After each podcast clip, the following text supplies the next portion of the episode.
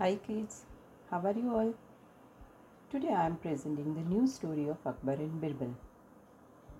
The name of the story is Never Speak Harshly. One day, Birbal and his friend was coming back from somewhere. On their way, they were passing by a small stream. Bridge on that stream was very old, narrow and slippery. Birbal was able to cross that bridge, but his friend couldn't. Just before reaching the other end, friend lost his balance and fell into the water. Birbal immediately leaned down to help his friend. He stretched out his hand and towards his friend to help him come out. Friend quickly grabbed his hand and started to pull himself towards shore. While climbing up, his friend felt so obligated that he hastily promised Birbal that he would give him 20 gold coins for saving his life. Birbal stoically said, Thank you.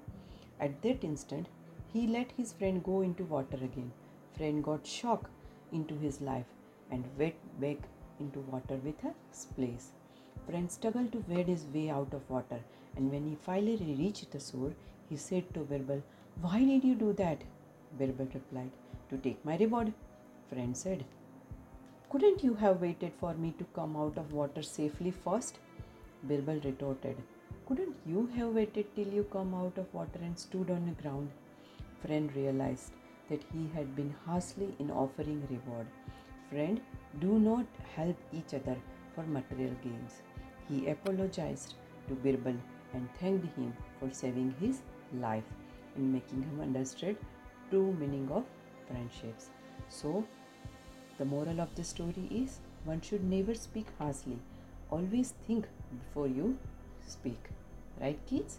So, this is about the friendship. So, in friendship, we should not think always of the material gains. We should think to help each other for any things which we can do. Right, kids? So, now everybody is just going to bed and have a good night. Goodbye, good night. Do take care of yourself.